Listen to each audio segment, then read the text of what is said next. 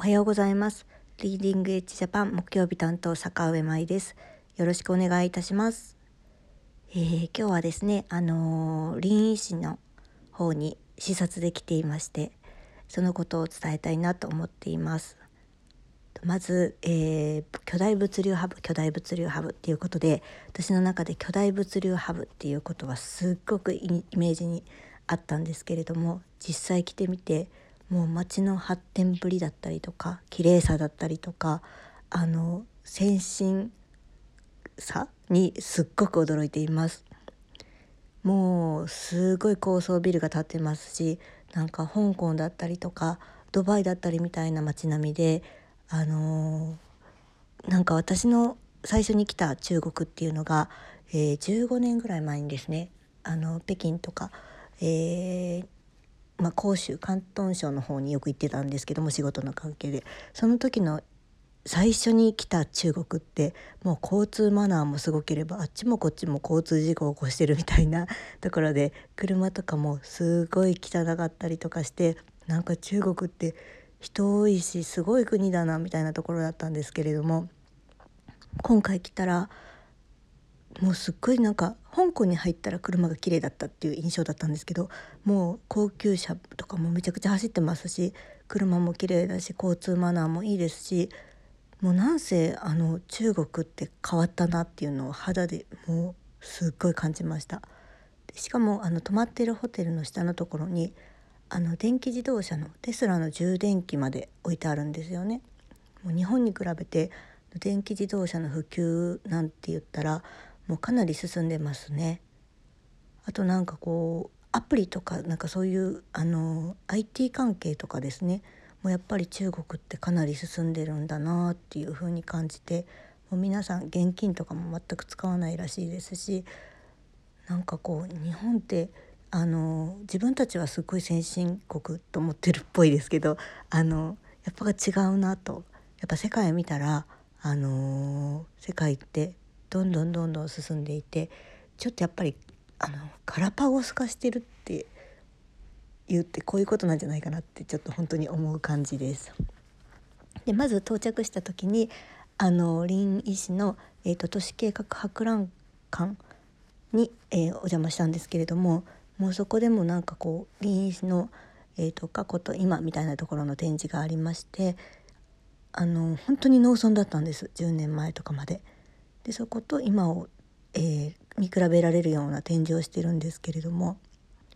本当に何もないなんか瓦礫の道みたいなところとかから あのすっごい綺麗な道が整備されてあのなんかこう高層ビルとかも建ってあのなんかこう七つ星ホテルの基準で建築されたホテルがあったりとかなんだろうここはドバイですかみたいな感じなんですよね。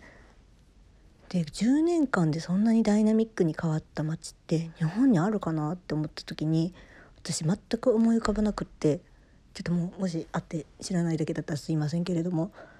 なんかそういうことであの進み方の違い中国人のダイナミックな進め方っていうのにすごくあの驚いていたところだったんです。でその後に、えーと、七政府の王さんっていう方と,、えーと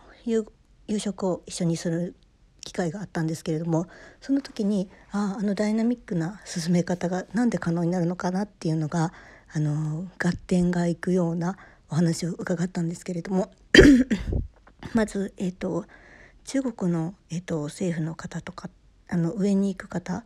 えーとまあ、その市政府だったり市長だったりとか、えーとまあ、その政府の中枢の方もそうなんですけれどももう全て完全なる実力主義っていうことなんですよね。で日本の、えーと、そういう市長だったりとか政府の人ってあの選挙で選ばれるじゃないですか。こっちはもう叩き上げであの実績が上がったら次実績が上がったら次っていう風に例えば何かこういうプロジェクトを起こしました成功させましたって言ったら次のポジションにプロモートさせられるっていうようなあの完全なる実力主義だっていうことを伺ってでそこに対してボーナスを払ったりとかそこに対してのあのインセンティブ性みたいなところがもうもうしっかり根付いてるらしいんですね。で片や日本だったりとかしたらあの受かるのがゴールみたいになってるところがあると思いますし、えーと、そこまでの、まあ、政治力だったりとかあのなんて言うんでしょうねコネクションだったりとかそういうのをみんな集めるけれどもなんかもう大学じゃないですけども分かったらあのあとはその政権安定させるとかあのそのポジションをキープするみたいなところが目標になっていてあの足の引きずり合いをしているようなところがあるけれどもこっちはもう本当にそのプロジェクトを起こしてなんぼ、えー、プロジェクトを進めてなんぼそれでプロモートできるっていうので皆さんが本当に前を向けるというかあの何かをなそうということをしないと生きていけないじゃないですけどあの上に上がれないっていうような仕組みがあるからここまでどんどんどんどん10年間ぐらいで進んでいくんだなっていうのを感じました。なんかこうその勢いたるや本当にすごいですよねでもあの本当におっしゃってましたけどももう進めることが、えーと、大事目標なんでもう正直その PDCA を回すみたいなことはしてないともう進めるもう Do ですね P とかないんですよ多分。日本人はなんか割と PDCA しっかり回しすぎ説っていうのがあってプランプラン Do やめましたみたいなできませんでしたみたいなところがあるでやめたりとかするのがあるんですけどこっちはなんかもう Do みたいな感じでいきなりプランとか飛ばすんですよね。その辺りの違いっていうのをやっぱりあのなんかこう私割とその日本は守らないといけない歴史があるからみたいなその歴史のせいにしたりとかしてる節もあるように感じるんですけども中国なんて何千年の歴史がある中でまあこれでもかっていうぐらいまだまだどんどん進んでるからやっぱり世界の中心には日本は今はいないんだなっていうのをこちらに来て感じました。で私あの留学してたデンマークの大学あ大学というかデンマークの人とかも最近ちょっと会ったりしてたんですけれども日本語学科が潰れたりしてんですって。でその代わりに中国語学科っていうのをあの新しく新設してなんかもう大切なあの学科としてあのそこをしっかりやっていくってことで私の知り合いのその日本語を操れる人とかがあの、まあ、次どうしようかなみたいになってるらしくってなんかもう切ないですけどそれをしっかり日本人はちょっと心に留めてあの世界で活躍できる世界からあのもっと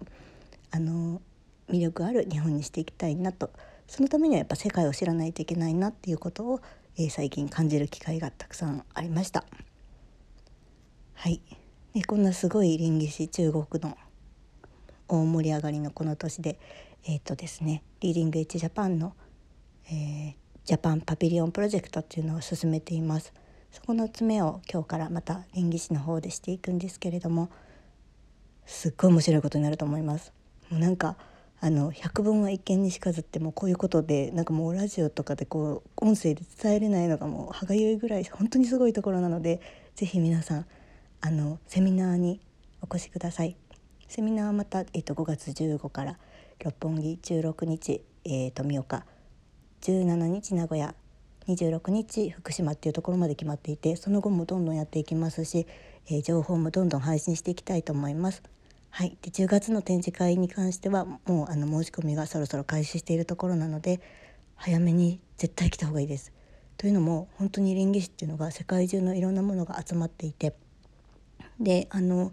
もうそろそろこちらの方の方々ももうそんなえーと、選べるような体制になっていてこういうところはいらないよみたいなことを言い始めているっていうような状態らしいので絶対この機会に滑り込んでおいた方がいいです。もうそれ確信して言えます。はいそんなところで今日の配信は終わりにさせていただきたいと思います。さよなら。